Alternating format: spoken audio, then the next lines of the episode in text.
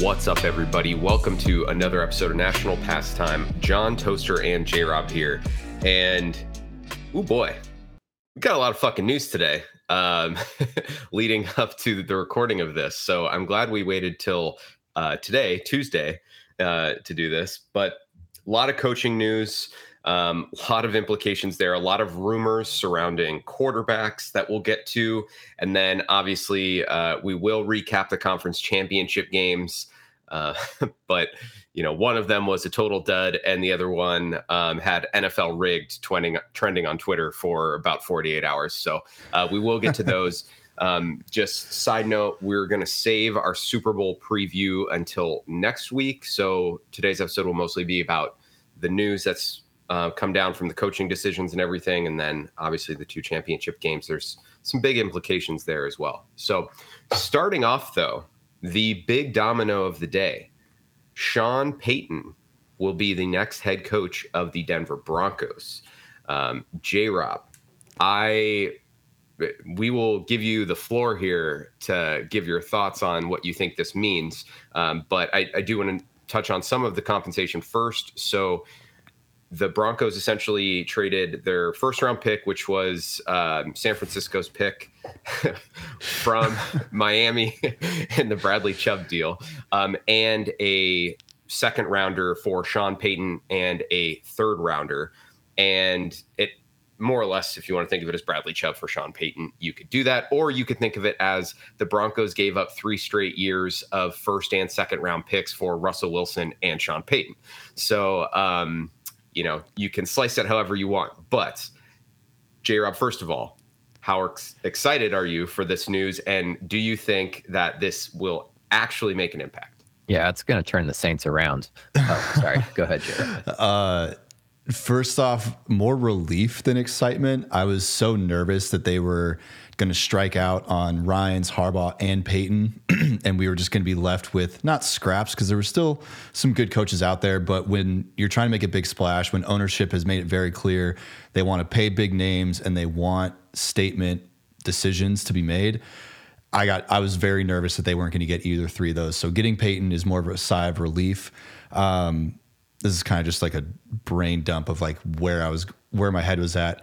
Uh, I know Vic Fangio was the head DC candidate for Sean Payton. That would be a, something I'll be curious to see how that plays out. I don't think Fangio would be willing to come back as a DC after yeah. only being a year removed from the team. Um, so there's still a lot to be f- figured out with who his supporting cast is. But at the end of the day, they got the guy they wanted in my opinion, we got the guy we needed because we needed stability Was at the he coaching. the guy they they wanted though? Because Ian Rapoport put out a report today. Got Rapoport's report. I hate saying yeah. that. um, that the Broncos actually wanted DeMeco Ryans, and, and I, he yeah. informed them that he was going with Houston. They pivoted to finalize the deal for Sean. I think that like, catalyzed the push for Payton, knowing that they weren't going to get uh, Ryans. But uh, as far as it was phrased, uh, Ryans was their third first choice. So it sounds like they were all in on Harbaugh, all in yeah. on Payton, yeah. and then all in on Ryans. So they just they you know Payton had the ultimate card, and Ryans is cheap compared to Payton, right? Not only yeah. compensation wise, but trade and draft capital. So I can see Ryans being the number one option. And once that was clear, it wasn't going to happen. You only had one fallback option to make the Broncos nation happy. Um, sorry to all you other teams out there who apparently J Rob just says are scraps. So whoever coaches for the Cardinals and the Colts at this point, um, have fun just taking taking over uh, what's left over.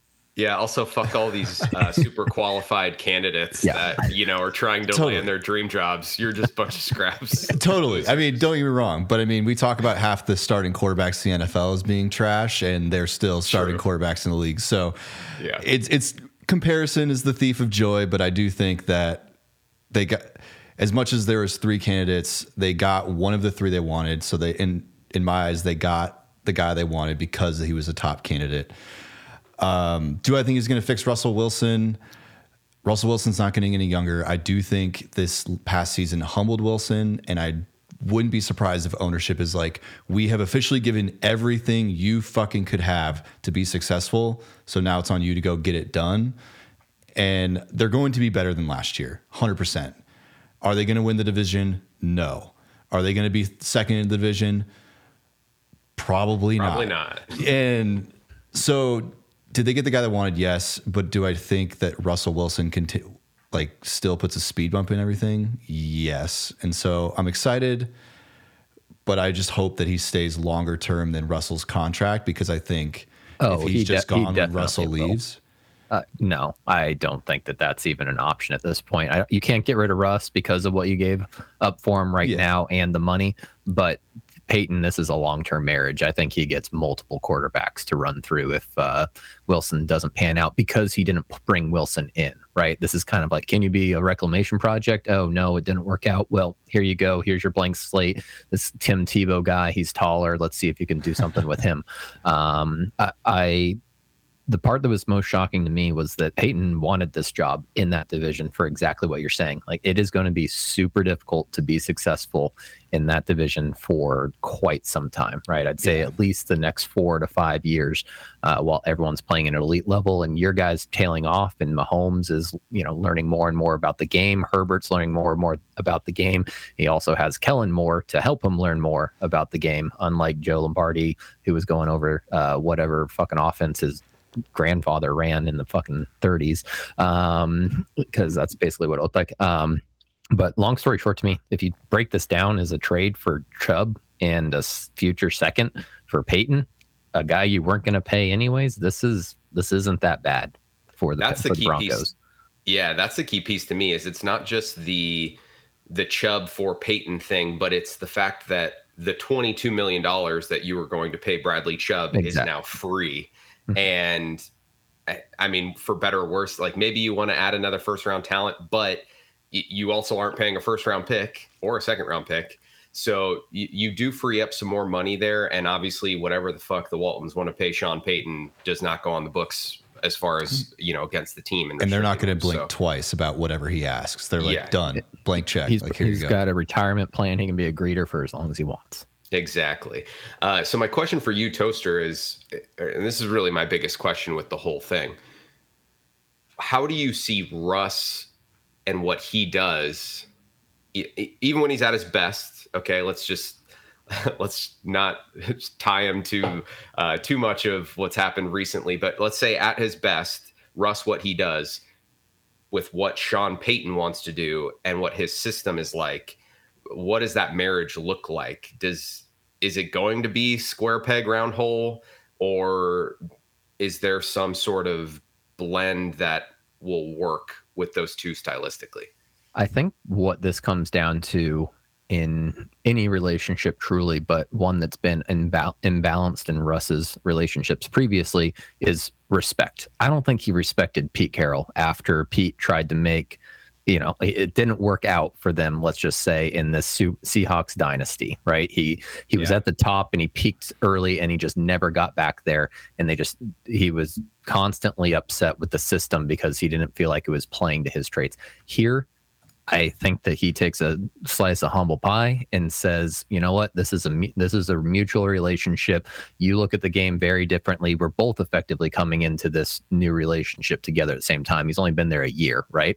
And so Mhm. Payton's like, "Hey, guess what? It's not necessarily that you having your own office is a bad thing. It's that it is different than the rest of the team, right? So let's just look at this from a perspective outside and say it's not that that's a problem in and of itself, but how it makes you appear. I think that there can be a lot of coaching outside of the football field that goes on in this relationship because Payton has that aura around him. I mean, he took a nine and seven team to the Super Bowl. This dude is worth at least two first round draft picks. uh, one more stat I have about Sean Payton, and then uh, one more question for J Rob, and then we can move on to some of the other news here. But first one is that in Sean Payton's tenure as the Saints head coach, he only went under the Saints win total for the year twice. So Sign me up. if you think that Vegas knows what the fuck they're doing, and by all accounts they do, just look at our picks for this year. Um, then I, I think like that is a very good indicator of whether a coach can elevate what is around him. And I think Sean Payton is as good as anybody's been over the last 20 years at doing that. So I think it's a good hire from that standpoint. But my real question, J Rob, if Kevin James plays Sean Payton in the Denver Broncos oh, movie, who plays Russell Wilson? oh man, I was gonna say Jordan Peele, but I was gonna say Michael B. Jordan. So Michael B. I, Russ wishes Michael B. Jordan would play him in a biopic. um, one parting thing about the Payton stuff for me, it's the first time they've had stability. It feels like now they're finally establishing some some stability from the top down, and I'm hoping, like Toaster was saying, there's the off, there's the off field stuff that Payton can work on, and I'm hoping that yeah, that stability coming from ownership now to Payton will trickle down to the team, and it won't be nearly as bad as last year. And I I think it will be all positives, even if it doesn't mean you know a deep playoff run or winning the division. I think it's it's still a win regardless of how the next year or two go for Denver. Yeah. I agree. I mean, they're they're all in, right? Like mm-hmm. part of what made their situation their the future outlook of their situation when they fired Nathaniel Hackett so complicated was the lack of flexibility that they had to really do anything if they were going to move forward with Russ. And, you know, by all accounts, you almost have to and hope that it gets better. So if you're all in, why not go like really go all in? Say mm-hmm. fuck them picks, get the best coach out there that you can, um, and t- try to see if you can salvage this even during another window where you know Patrick Mahomes is going to the Super Bowl yeah. again. Um, and I mean, I mean, shit. Any any coach that's used to not having draft picks and turning fucking mountains into molehills is Sean Payton. Dude's well, notoriously not had draft picks. Yeah. And I'm going to say one more thing on this. Uh, it's a big win for the um, Penner Group as well, because now they've shown, hey, we're going to do what it takes for this team. It's you know obviously you've got Payton to attract free agents, but you say, hey, we're we're here to create a winning culture.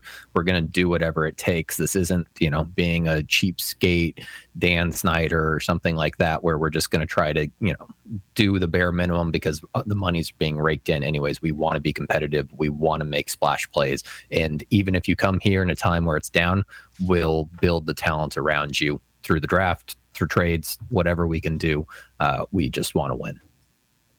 And one of the benefits of that, I think, when you're looking at what they possibly can do from um, a roster construction standpoint, like they're they don't have a ton of space to work with, like on the surface, but they actually have a lot of wiggle room when it comes to uh, restructures that they could do. So you restructure guys you pay out that money in cash you push you know that obligation to the future from a cap perspective and you can be active in this free agency period despite russ's you know massive deal um you know his his cap hit this year is not super large, right? So if there is a time that you're going to take advantage of that, like it, it would be now. So maybe yeah. they're one of the more active teams in free agency, and you know we'll end up seeing what happens there. Yeah, do it um, while Mahomes' ankle's injured. Got to got to go now.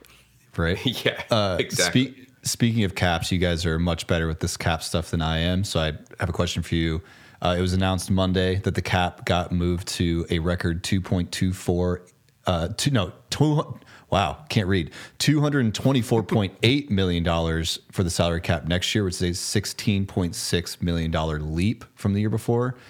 Does that make a difference for teams that are strapped for the cap, or is it kind of since everyone's moving up, it's kind of same? It's same? kind of what's been projected to be there. It's I think maybe plus yeah. or minus a couple million. Um, this is pretty much what over the cap had the whole time. So the Saints still have the maneuverability, but they look like they're in the worst cap situation. The Bucs are still in a very, very bad situation.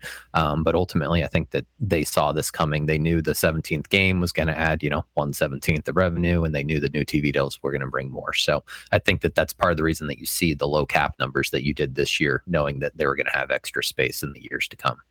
Yeah. Uh, for future reference, over the cap is always really, really on top of this shit.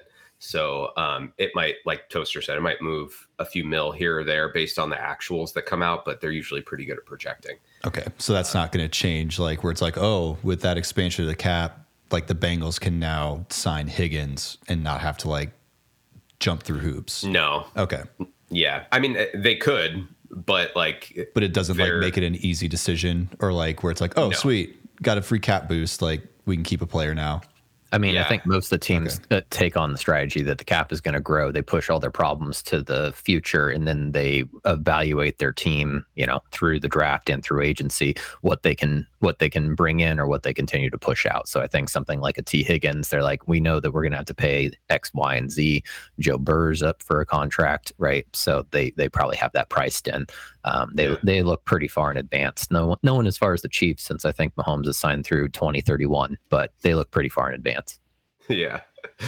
Um, so one of the, moving on to like one of the other teams and uh, big pieces of news here that somewhat connected as we mentioned, but DeMeco Ryans um, is going to be the next head coach of the Texans. I think that is a fucking slam dunk hire for them.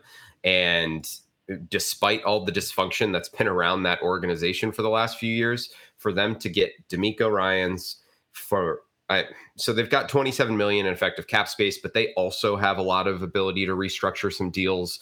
Um, I, I haven't fully looked at their cap sheet, but I also imagine they have a handful of guys that they could just as easily cut and not sweat based on their roster this year.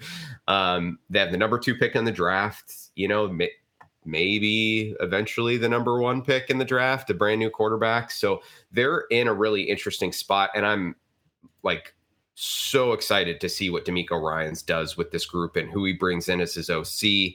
Um, he's in my mind like the perfect one of the perfect types of candidates for a team that's in Houston's position. Like he's young, he relates to the players, he's been around some great football minds. He to, to, me, he's Mike McDaniel, but he also has the aura of I used to play for this team, right? Exactly. So, it, it is the ultimate players coach at this point in time, and he's been an extremely successful in the DC role. So uh, I, am I'm, I'm on board with you. This hire is awesome, and it, the best part was that it, you know as a marriage that was wanted both ways, right? Like Ryans had better opportunities potentially than taking on the Texans, but he's like, "This is my team.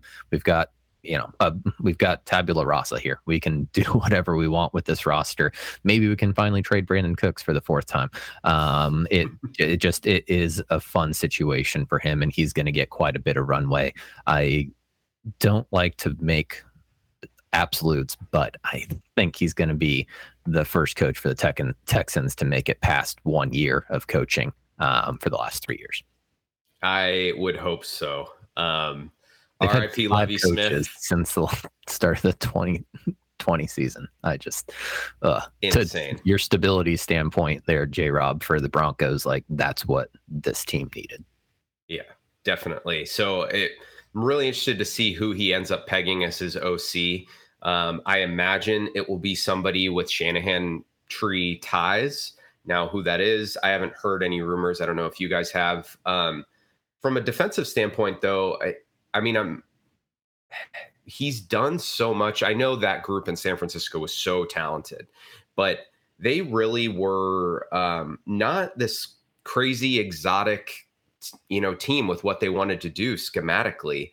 Um, now, maybe you don't have to when you have Fred Warner taking away the middle third of the field, and you have you know Nick Bosa off the edge and all of that. But I I think like you can almost plug in any type of defensive coordinator that you want here and make your scheme fit not only that person but also like some of DeMeco Ryans principles.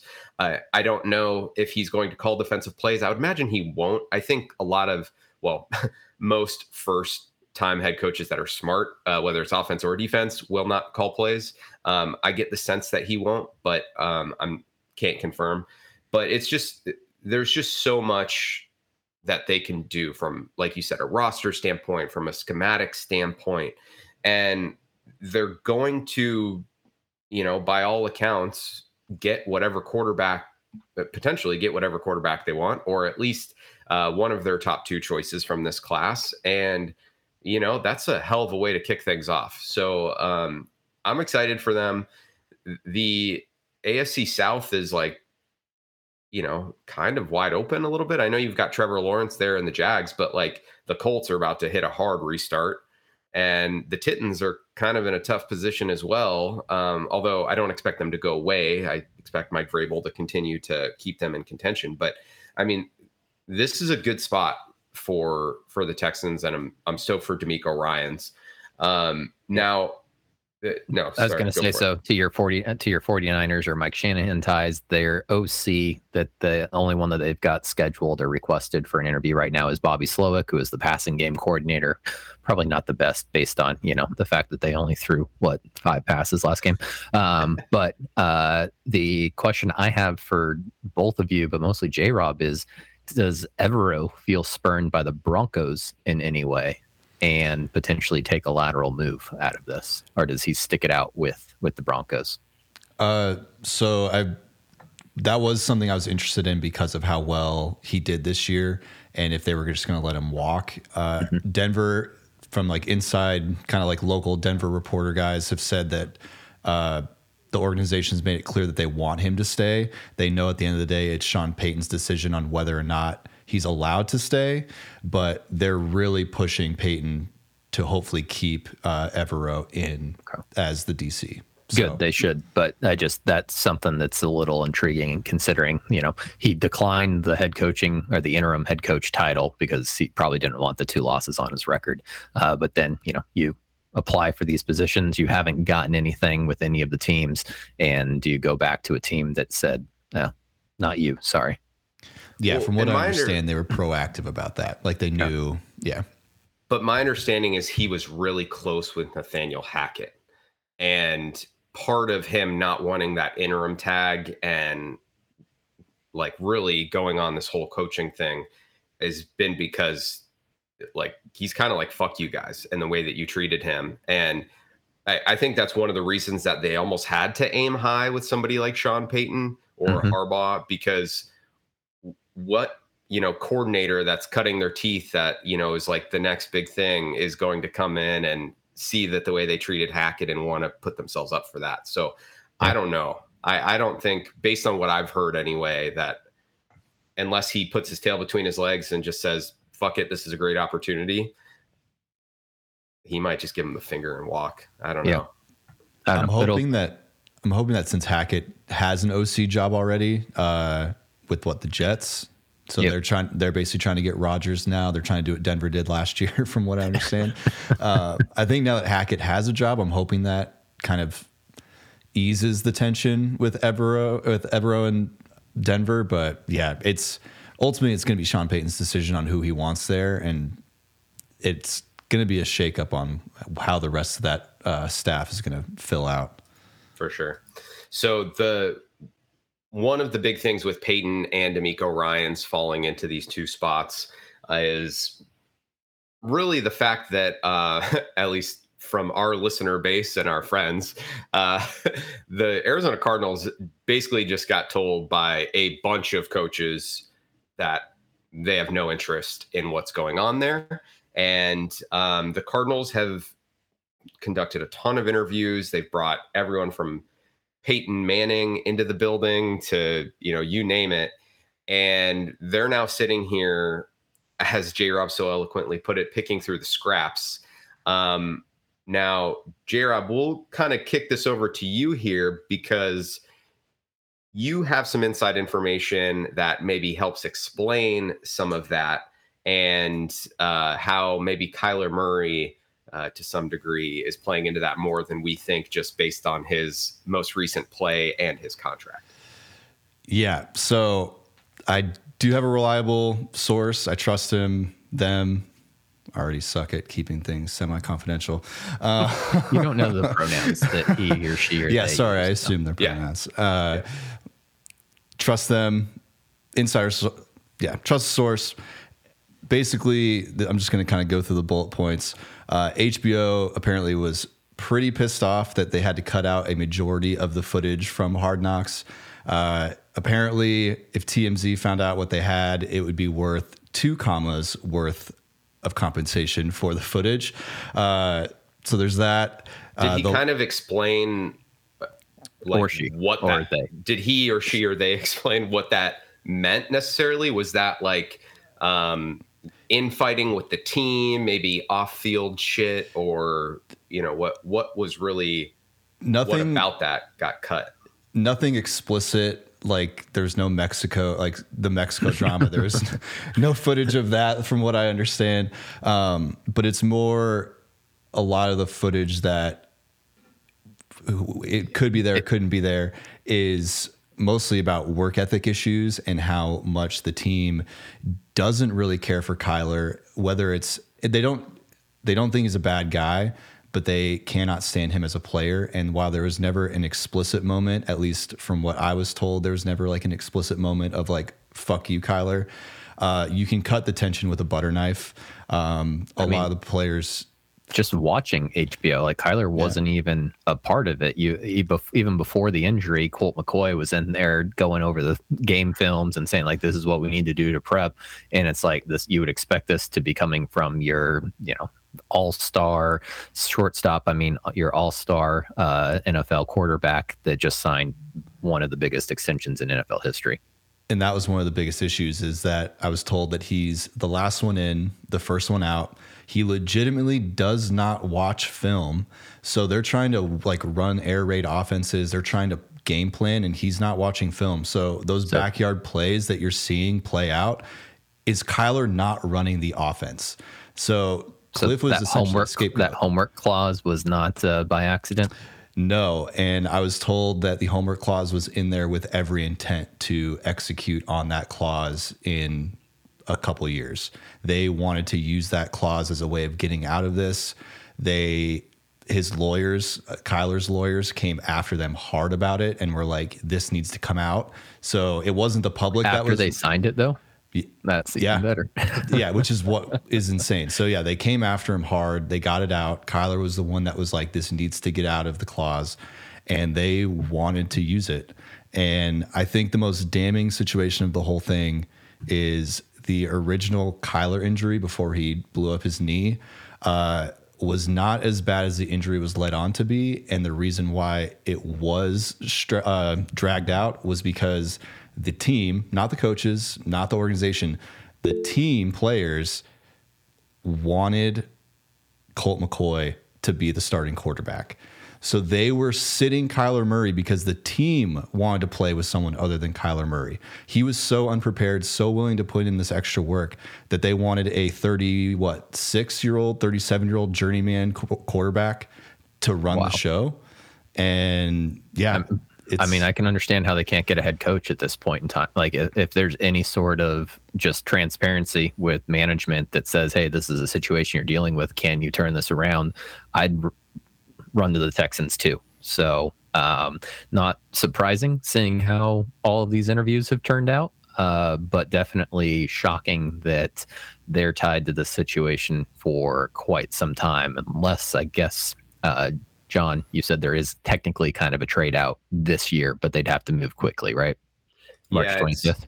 March twenty fifth. Yeah, there's um, uh, I guess a clause in his deal where you know it, it, kicks in a certain amount of the money gets guaranteed.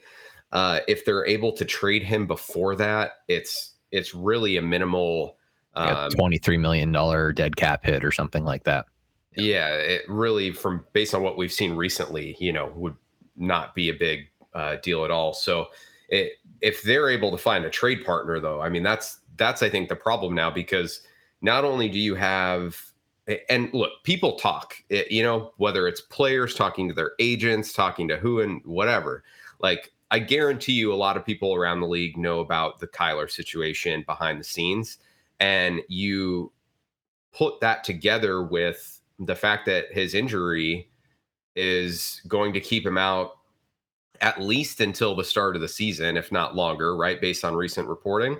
So what team is trading for that?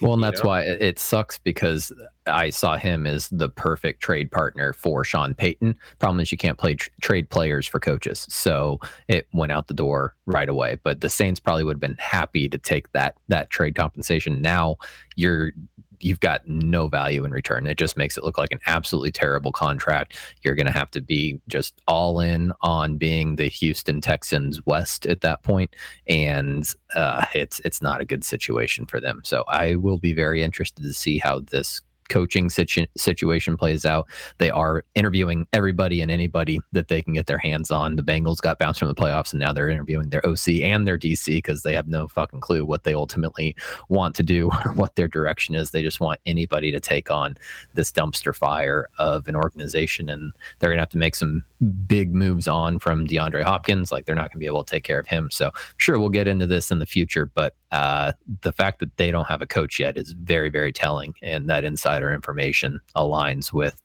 what's actually playing out.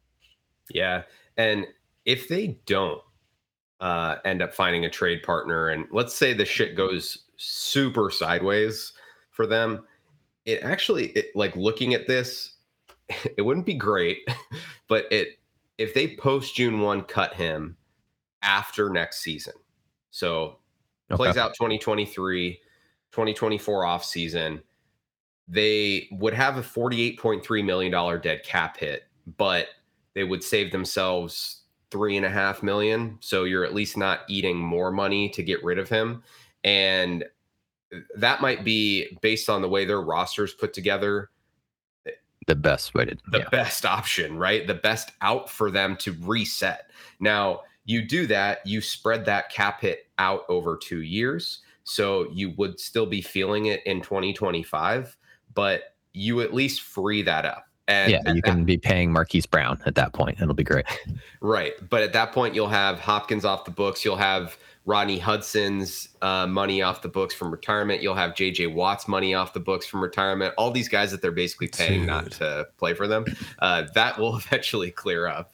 And hope oh, I hope to God they don't re-sign either of those two off-ball linebackers that they took in the first round, Isaiah Simmons and Zaven Collins, and maybe you can get this thing restarted like hard with the number one pick and whoever the, the, fuck is coming out of the draft in a couple years. This is just so amazing because what the Cardinals have just been in purgatory for as long as I can truly remember. Like maybe Jake the Snake Plummer back in the early 2000s is about last time you felt outside of Kurt Warner, which was really like a geriatric like good feeling story really right 2008 yeah. that wasn't that wasn't roster development that was we're willing to take the supermarket stalker and see if he still has anything left in this arm um, but they finally got you know, a top 10 pick, wasted Josh Rosen, finally got the top overall pick, and now it's Murray. And they're just rinse and repeat with this organization. it, it is a little sad, but um, let's talk on to organizations that are not as sad. Maybe the Eagles. Yeah. Um, do we want to just transition to the conference championship games here? And I think we do have a decent amount to talk about with both of these uh, whether it has anything to do with the games or not is kind of uh, you know here nor there. But yeah, so moving on, the 49ers at Eagles. This was just a a dumpster fire. Uh, Eagles win 31 to seven. Uh, obviously, Brock Purdy tears his UCL on the first drive of the game. Josh Johnson comes in, gets a concussion. Purdy has to come back in. They he threw one pass. It was a screen pass. It was obvious they couldn't throw the ball. I, I mean, this was from the NFL's perspective, like worst case scenario for this game, right? Um, uh, how many people it's, even needed to watch after the second half? It's their own doing, though. The fact that you only have two active quarterbacks on your game day roster is absolutely ridiculous. They should, you should be able to have 15 damn emergency quarterbacks for all I care, especially if you're going to be start having these rules where, um, I guarantee you, Josh Johnson five years ago would have been back in the game because guess oh, what? Oh, yeah. Oh, your head, your head hurts. Oh, I'm sorry. Uh, pick up your panties and start playing again, right? So right. now that we're going to start playing, c- taking care of these players, doing you know the due diligence for them that we should have been doing all along, you have to have a third quarterback available. Um, so this is this I guarantee you in the next two years, within the next two years, will cause an emergency quarterback to be able to be on the roster. They used to have it in the NFL, quite frankly. Um, that NFL has a QB development problem just to begin with. So now you say your emergency quarterback's the one that's running the scout team, and you're actually training, you know, your the rest of your third or fourth string uh, quarterback to play your own offense. Yeah, uh, I mean, I think it has to happen because this was worst case scenario for the league, and I, what sucks too, like for Brock Purdy, and you know, we'll get into kind of the fallout of that, but you know, he was such a good story for the league to promote as well and to have it end in that fashion is just is brutal. So i yeah i don't know how quickly that con- that kind of thing can change uh, year to year off season to off season but the owners i think would be uh, very smart to institute that rule as soon as possible and I, I, fuck man. I mean this game was just brutal. Like uh, you could just tell they they couldn't do anything but it was amazing how San Fran's defense actually kept them in it. Outside of that Josh Johnson fumble that turned into seven points at the end of the half, I mean, it was a one score game, and you were like, they might be able to fucking do this. The problem is uh, when we get into the rig standpoint, you probably don't want uh, Josh Johnson being the starting quarterback in the Super Bowl. So. Yeah, no, I mean, I had this thought. I, I think it was like the second to last drive before the end of the half. Um, what they were doing defensively, it, it wasn't anything like crazy schematically, but they were, and you know, speaking to DeMeco Ryans, like they were changing the pre and post snap pitcher for Jalen Hurts every fucking play. And they were almost always ending up in a uh, middle field close. So whether it was cover one or cover three, but they were shifting the pitcher on Hurts every single play just to make him have to think for a half second before pulling the trigger on something. And they ultimately like did a really good job keeping him in the pocket, not letting him like use his legs to um you know create plays when it was all mucked up in the secondary. And I mean, it, the game plan was great. It was just I, have always throw been, the ball, you're fucked. The defense wins championships. I think it's a mantra that still holds true the San Francisco 49ers held the Eagles to 269 yards of total offense. That is incredible for one of the top scoring offenses in the NFL. The problem is there was no threat on the offensive side. So you just had that defense getting worn out. There was no threat. They just short fields. Um, it just wasn't able like the fact that they were able to put up 31 points with that few yardage with really that few explosive plays outside of the you know one catch that everybody knows shouldn't have been a catch. I'm actually not that upset about that one because um, at some point you know their reviews aren't instantaneous but um, it was the first drive of the game too. It yeah, was like but it was uh, I, don't even know if we're gonna have time to get to it but um, you had said does purdy basically guarantee himself as a starter next year. Uh, you said that before. We knew he was going to have six months of rehab. I told you I didn't think so, and that's because I think that Shanahan saw that he needs a quarterback that he can have upright and healthy for 20 games, 21 games, whatever it takes in a season. And the Tom Brady chatter is very, very strong with this one. If they want it to happen, I see Brady going there for $12 million team friendly deal.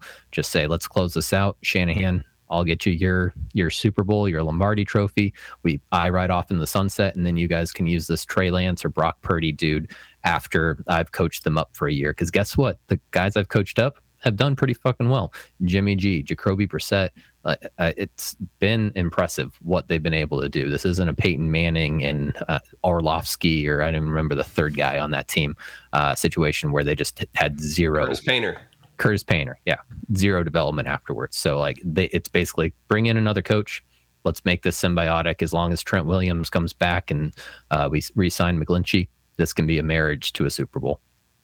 Yeah, I mean, the Brady to Vegas pipeline seemed like the most likely scenario to me um, until the news came about Purdy and the UCL tear. Like, it, it just makes too much sense you know, like think about how well Purdy and to a you know degree Jimmy Garoppolo has run this offense over the last few years, and you just put the Hall of Fame version of that in, and I mean that's Brady throwing to fucking the I've heard some people refer to the 49er skill position group as the death lineup, like the the Golden State Warriors, like Deebo, Aiyuk, Kittle, McCaffrey, like, and they're all coming back. And use yep. check, yeah, those five guys, and oh my god, that would be incredible. And be. I, I know Tom like looked, you know, the way that he was sort of uh, bailing out of contact at the end of the year, and um, you know it. It looks he's not bad, gonna have to, he's not going to have to worry about that with Christian McCaffrey behind him, with Juice behind him, with being able to throw a, a slant or a bubble screen to to Deebo on any given play. He's going to yeah. get the time. And to me, I actually never bought into the LA or sorry, the Las Vegas riff because I mean you're going to the AFC West now, the most competitive division. He's here only to win a Super Bowl. That will be the only reason he comes back out of retirement. It's not to, you know, extend his records or pass for 105,000 yards in his career. No, it's to get that eighth Super Bowl. And the NFC and the San Francisco 49ers are his best bet to do that if they want it. And after this game, I think that they want it. And if you, uh, if you give Brady what a top five defense and a really good O line, he'll get you to the Super Bowl. So yep. that's all you really need. God. Uh, one question about that fourth down play that was a catch, or they called it a catch, but he dropped he had dropped it. With it being a fourth down play and all turnover related plays being reviewed, should that have gotten reviewed because it's a turnover on downs? I know turnover on downs and a turnover aren't quite the same, but do you think they should group a turnover on downs into mm. all turnovers get reviewed. I don't believe by the letter letter of the law that they do because I think about a fourth and one that gets shut down at the line of scrimmage. I don't think that that goes into automatic review. I'm not opposed, but I know that they want to try to keep these games flowing as much as they can. Uh, so throwing in a review that slows down the game um, doesn't seem like something that will ultimately happen. Where who I'm most pissed at is the guy whose name I still can't pr- pronounce, but uh, Hufanga. Like he was right there, saw it happen. You got to be just as adamant watching Devonta Smith's reaction that hey guys throw the flag. I don't give a fuck. It's first quarter. We get the ball back. We do this. So yeah. um, that's who i'm most mad at. Yeah. And if we're going back to some of our previous discussions based on vibes that was a catch 100% like all yeah. the way so i'm fine with the outcome ultimately yeah i mean one. shout out to devonta too for being so subtle with that play call by just like bumping his fists together instead of like doing like the spike it or like he wasn't freaking out. He was just like just bumping his fists together and guys were like, oh shit, all right, let's go, let's go, let's go. And yeah, they moved quick. So yeah. give him credit. I mean, that was one yep. bad call, but do we want to talk about the multitude of bad calls in the afternoon game or the second second game? Yeah, I think we kind of have to here. Um, I don't know, Jim. oh, God, I'm ready for him to not be he's done for the year. Time game. He's done for the year. Thank God. Also, between these two games, it was the perfect example of like, or perfect comparison, really, for your run of the mill football fan that maybe doesn't pay attention to the announcers as much. The quality of Greg Olsen and Kevin Burkhardt with Tony Romo and Jim Nantz is like not even in the same realm, dude. It's just Tony is ugh, it's gotten so bad. It's embarrassing, honestly. But uh yeah, go into the game. I mean, obviously the Chiefs pull it out, um, going to another Super Bowl. Uh but all I don't know where people are gonna talk about feels dirty. It just feels dirty. I'm sorry. It does. Every all that everyone is going to talk about is really the calls at the end of the game. Um to me, so like I was furious in the moment at that um, 15 yard penalty that ultimately led to the game winning field goal. I, like, I get it, but know what the fuck's going on. It wasn't egregious. And it like you can't. Can we get a flopping call like they do in in real football, where yeah. the fact that Mahomes threw his arms up and went down like a little bitch is a 15 yard penalty too for embellishment? Like then at least you have the offsetting option option there because yeah. I agree that he touched him, bad touch, but the fact that Mahomes went down like a sack of potatoes is what got that penalty called and it just not how this game should have been decided, quite frankly. Yeah, uh, but to me, the biggest like call was the the third down that got replayed and I, like I I wasn't watching or the volume was low when uh, I was watching it, so I really had no fucking idea what was going on. You were and, with Romo at that point. Oh yeah, I was over it. Um, I how does that happen? How do Burrow, you just Burrow give, loud apparently. Oh my god! No, I agree. That that's a terrible, terrible look. But an even more terrible look when you get a PI call on the next play that is not pass interference at all. Like Yeah. that's the part where you're just like, they will do anything to make this narrative work out. Is what it feels like. I know you said that Burrow's the better narrative, but you've already seen the storylines that have come out now, and it's that okay, Reid's going back to Philly. Okay, we've got the Kelce brothers in there. Okay, we've got two black quarterbacks for the first time in NFL Mhm. history in the Super Bowl. The two youngest, I believe, also in Super Bowl history. So there's a lot to make this worthwhile. And um, we don't we aren't getting into our picks yet, but I'm a little concerned that they want Mahomes to win the Super Bowl because uh, the AFC West is going to get a lot more challenging these next two three years. Even more than that, I'm putting my tinfoil hat on, and I don't think. Do I think the NFL is actually this rigged? No, but State Farm, big sponsor of the NFL. Patrick Mahomes, the biggest spokesperson for State Farm. And last I checked, what's the name of the Super Bowl stadium that it's being played at? Is that shit? State Farm Stadium? Shit. Hmm. All right. I, I it makes you it makes you think. It makes you wonder. It makes you wonder. It the Eagles game wonder. ended. They're like, oh, Eagles in. We can maybe scrub a few things here and there. And not that I agree that like the penalty at the end of the game, he was out of bounds. I get it, but like, can we have some context? Or in the in the offensive drive before that, where the Bengals are backed up like inside the twelve, Burrow released the football. Two seconds later, got pushed over by 55 on the Chiefs. I'm blanking on Chris his name. Jones. Yeah. and No, no, call. Frank Clark. It's like oh, Frank Clark. Yeah. and no call. So it's like it's Yeah. not that they made the wrong calls on the calls that we disagree on. It's they weren't being called both ways, and that's where I think I have an issue with. If you're going to call a game tight, call a game tight. If you're going to call it loose, call it loose, but call it on both sides of the football. Yeah. And yeah, And it just wasn't there. Again, back to football for me. Um, you know, when another guy gets hurt in football, you throw the ball in, they kick it out of bounds. Like Butker, come on, just be a gentleman here. Send this game into overtime because we all know that that was bullshit.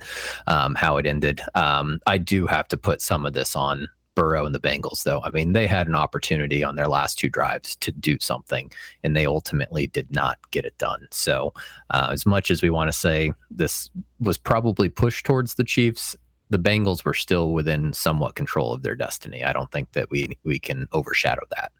Totally. And, you know, we talked about it in the preview, but Chris Jones was a fucking difference maker in this one, especially early. And eh, yeah, I, you know, the, the Bengals, unfortunately, in the biggest moment of their season, you know, their biggest flaw sort of showed up. And then you combine that with some bad luck from, you know, an officiating standpoint or whatever. And it's, you know, uh, just a recipe for disaster. I, I do think I, I don't want to like. I feel like what will get lost in this a little bit with all of the the people pissed about the officiating is that Patrick Mahomes actually played really well in this game on on one ankle, um, and again somehow fucking Travis Kelce uh, remains open. Um, we'll never understand that, but uh, you know he he put together a hell of a game. And if you remove that um fumble where you know he just couldn't couldn't bring it back um i mean his stat line looks pretty damn good. And his advanced you know metrics look pretty damn good as well so um you know he showed up um maybe burrow didn't to the degree that you know we thought that he would and then you throw sprinkle in a little bit of officiating luck and you've got the Chiefs headed to another Super Bowl. So we'll see. But if Mahomes wins, if the Chiefs end up winning this, then Brady definitely It's coming back. gonna yeah, 49ers all the way. Um you can you can sign me up for that. How'd you just make me a Chiefs fan? That's crazy. oh, weird, huh? I'm actually torn on like yeah. this matchup because it's like I don't want to root for the Chiefs, but do I want to root for Philly fans? Like, you know what I, I mean? Know. But you're going to get such great videos of them sliding down the greased pole. Uh, I think it's worth it. Um, I know we're at time here. Um, All Star Weekend, Pro Bowl Weekend is here. Um, we've got the Skills Challenge with uh, Tyler Huntley now as an as a 14th alternate, I think. So that's great. Um, but the one takeaway I have is how awful is it that Derek Carr is having his last game in Allegiant Stadium more likely than not after being benched by the Raiders. That's actually the funniest part of the whole thing. Uh, I know, J Rob, you sent the, the, three quarterbacks are Trevor Lawrence, Derek Carr, and Tyler Huntley. It's like, oof, man. Um, if I had any respect I had remaining for being considered a Pro Bowler, the Tyler Huntley thing has officially made that go away. I do not care to watch any of that. And uh, I hope the league figures out that, frankly, they don't need the Pro Bowl. I, yeah. You know, like, let's just do away with it. Let's figure well, out some other way. Players like anymore. Like when it was in Hawaii, it was at least like, oh, we can go, you know, off to this place we wouldn't normally go to, bring our family. It mm-hmm. gives the you know the Hawaiian audience a chance to show up, and I'm sure that they sold that out all the time. But now that it's just in Vegas, be like, oh, we go there, you know, once a year, anyways. Right. Yeah.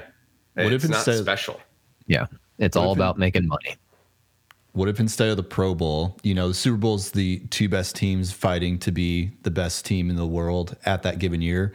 What if the week before the Super Bowl, they take the bottom two teams and have them fight out for the one seed? Winner gets the first overall pick. Just have I'd totally be down by it? that, but you're never going to win that uh, oh, battle no, with the yeah. NFLPA. I don't know. Those owners from those shitty teams might be like, dude, this is the most money we're going to make all year on one game. I don't know, Jim. Don't know. All right. What about you put the t- bottom 15 teams into a skills challenge and it's how many ping pong balls they can grab on like a relay challenge? uh, okay. Okay. I, I see. I see what you're doing here. All right. Anything's better than what they got. Just, dude, for real. Um, John's like, as long as they change it after this pick, this first pick's already been decided. Yeah, yeah. They they can't uh, retroactively make any yeah changes, please. Okay. Um. All right, guys. Well, we will definitely uh, go deep into the Super Bowl stuff and maybe some of the additional fallout from some of these coaching moves um, next week in our preview for the Super Bowl. But anything else we want to touch on here before uh, we get out? I know there was some quarterback rumors floating around, but maybe we wait for those to crystallize a little bit more. Um, otherwise, Josh, I mean, big day for you. So I, I think you know what uh, needs to happen here. Yeah, I mean, Sean Payton's here, so Broncos country. We're riding again, baby. Let's go. That's gonna be Broncos country. Let's pay. Yeah, for real. But hey, yeah. if it's it's if it's pay to win, I'll I'll take it.